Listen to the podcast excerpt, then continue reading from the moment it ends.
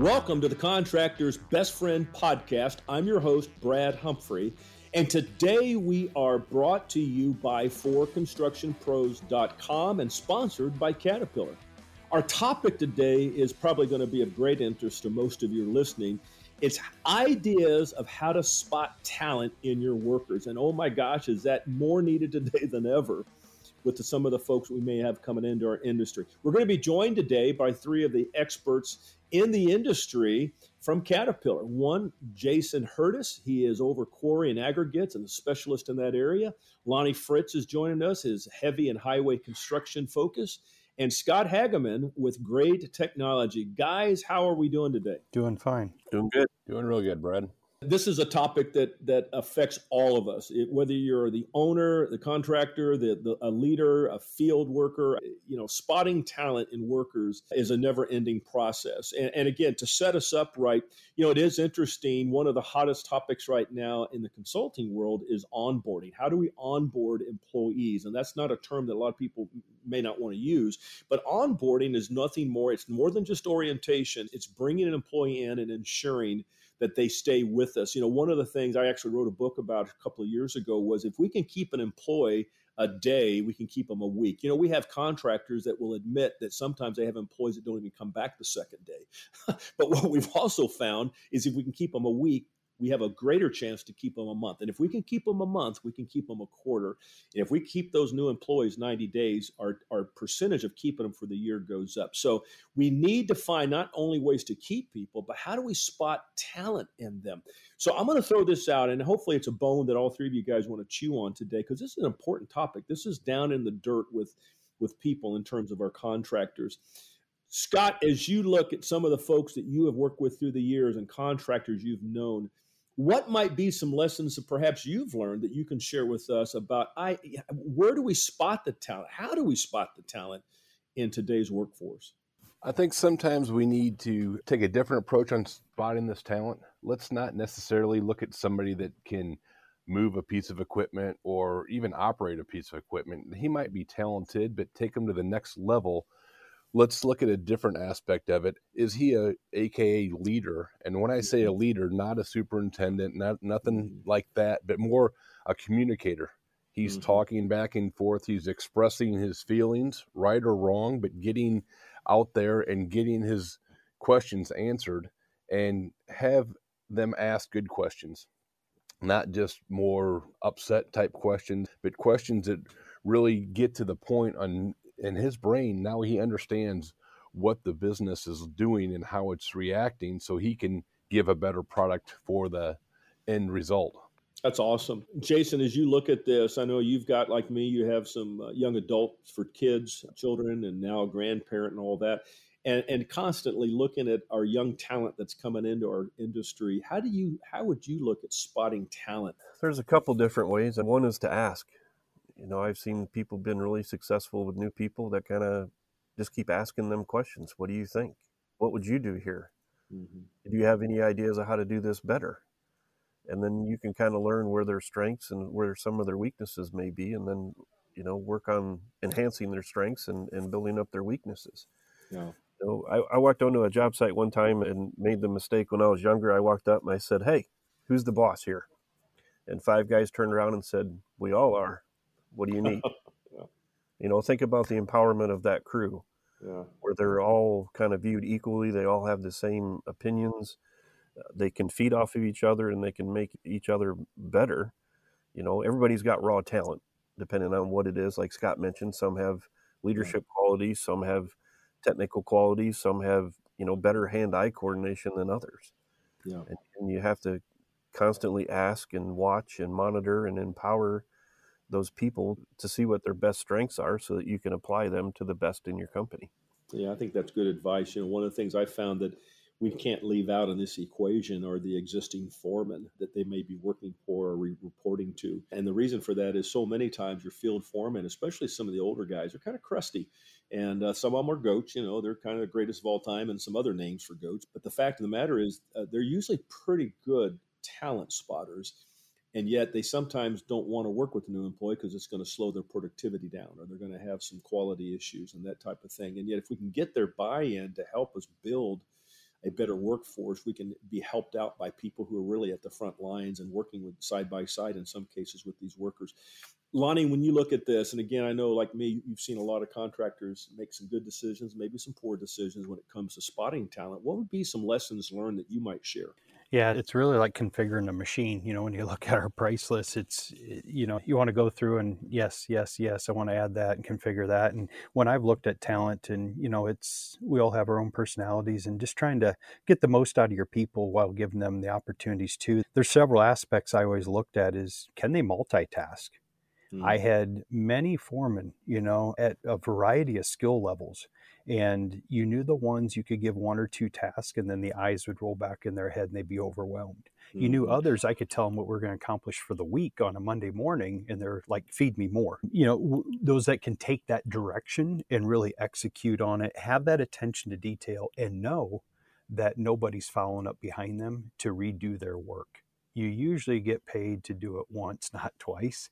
And it's just a cost after that. So there's a variety of those other soft skills as well as those tangible skills in the versatility of the work they can perform. You know, there was nothing better than having those foremen and superintendents out there that could take you from mass excavation all the way up to finished grading with utilities and everything else in between. That were, you know, they were self-guided and they were seeking to learn and do more, take on more duties and tasks. And that's all on the front end.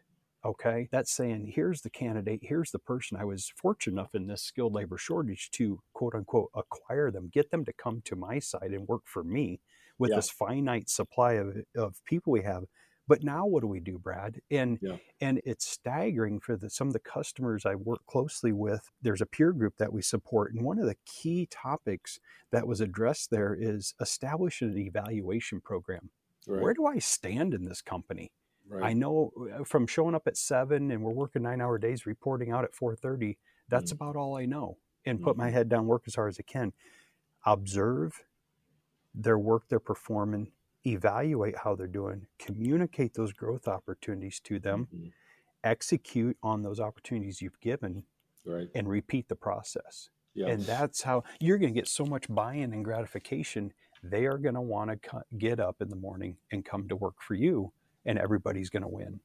You know, there's interesting studies have been done, and it's too long. We don't have enough time to talk about those today. But I will tell you, many times the reason a newer employee will quit in less than 30 days and certainly less than 90, there's usually three reasons that pop at the top. One is nobody's talking to me. Number two, nobody's training me. And number three, nobody's following up with me. And what's interesting is, and money can be there, but, you know, money doesn't show up as much as you think in the top 5 or 6. And what's interesting is that when you're looking at spotting talent, you know, the contractors who I have run across that seem to be doing a better, and nobody has it down pat, but the ones that I think are doing it better, they typically, you know, they are watching those workers. And sometimes I've had contractors tell me that sometimes the most talented young person that they've just hired is not necessarily liked by the others at first because they are taking what they do fairly serious. And he said, that's actually a sign for me that the others are taking notice that this guy or gal may have some talent. That, you know, obviously they're not a completed worker yet.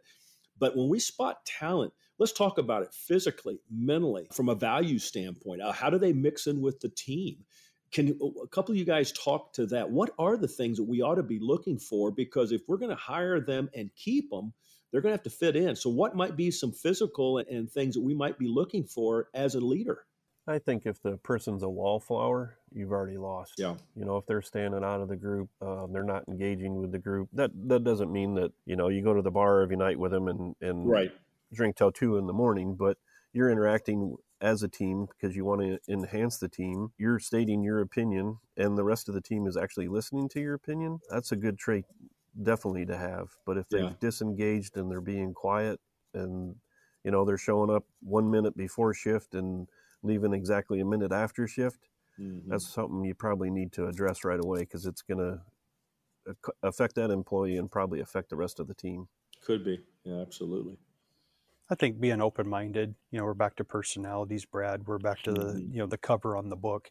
You never know the experience an individual has, what they're bringing to the crew in this case, what they're bringing to the table, and knowing that generations turn over, if you're veteran or not, and I mean that by years of service, it takes that next generation. And we've heard a lot about the boomers, and unfortunately they are retiring. At the same time, it's that new generation that's more technologically advanced that can help you work through understanding that grade control system maybe, or understanding whatever it is, the technology that's at your hand, completing the CAT and spec form. It's like, gosh, why did I get this iPad thrown at me now to do an inspection every day before I run this machine? Give me the clipboard. What's wrong with that?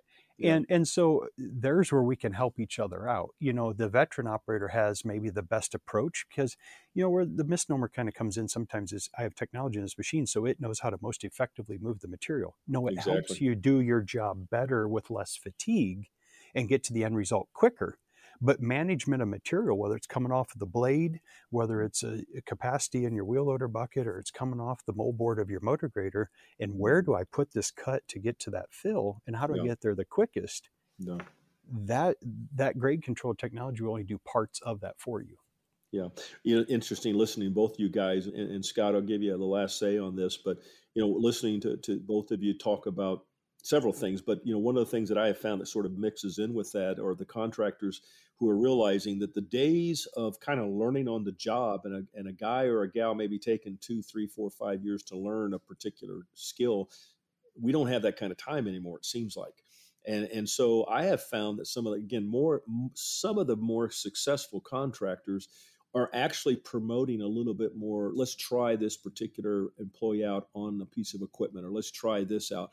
And they may actually do some practice sessions back in their yard. We've talked about this before, where maybe for a paver, they may bring in a load of sand and maybe actually allow some of the different crew guys that want to try out running the paver. You may have an all-star paving operator in your midst, and you just never have given them an opportunity. And I think we're going to have to do more of that type of thing. Now, we got to be safe, and we got to make sure we're monitoring them. But we may have to, spotting that talent may actually be giving some of our employees, especially our new employees. And one last thing before Scott, I'd like for you to close out on this one. We're bringing in new people who have never been in the construction industry. And so they don't understand the difference between a flat edge screwdriver and a Phillips head screwdriver type of a thing. And now we expect them to just suddenly fall in love with what we're doing. So it's amazing how many crews that I've seen that make the job look so easy, but to that new employee who's never worked construction, they just can't fathom doing it as easily as some of our more experienced guys are doing. Scott, I'll give you last word, some final thoughts on this topic. So you asked about where to spot them. So I'd say location. Let's go to the countries. Let's go, the country farmers areas, things of that sort. Those individuals have been brought up, and they might enjoy the opportunity to operate a little bit more than somebody that's been inside the city area there. And then you talked about training in the backyard, training in the back of the lot. Yep. Caterpillar has simulators, and I know we've got numerous dealers that they have taken their simulators around in enclosed trailers and had operators or soon-to-be wannabe operators get in that simulator and actually go ahead and operate that piece of equipment in a safe environment. And they're getting rated. They're getting looked at on, okay, this guy has some aptitude. I think I can take him to here. Or this guy doesn't have an idea whatsoever. I think, he might not be a good fit for us, but they're getting that flushed out in a safe environment and picking up some new talent that way. Great idea, especially for talent that we may want to see if they can run a piece of equipment. I didn't know that. I thought that's awesome. That's just an awesome contribution. Hey guys, thanks so much. What an important topic that we could probably do again almost every year. Well, hopefully you've enjoyed the input and the contributions from Jason and Lonnie and Scott. And we want you to use the things that these guys have brought to you. They're out there. They're touching base with contractors. They see what's going on. They listen and watch as I do. So we want to help you with that. We again want to thank ForConstructionPros.com for providing this for you, and also for Caterpillar for sponsoring it. If you want to listen to this podcast again, or even check out some of the other podcasts that we've done over the last few years, feel free to go to ForConstructionPros.com or check out some of your favorite podcast sites. You may find us on some interesting places as well. Thank you for joining us today. We want you to be successful. Hey, let's have a great year. Be profitable this year. Thank you for listening. Find new videos from the Caterpillar team on the Cat Products YouTube channel.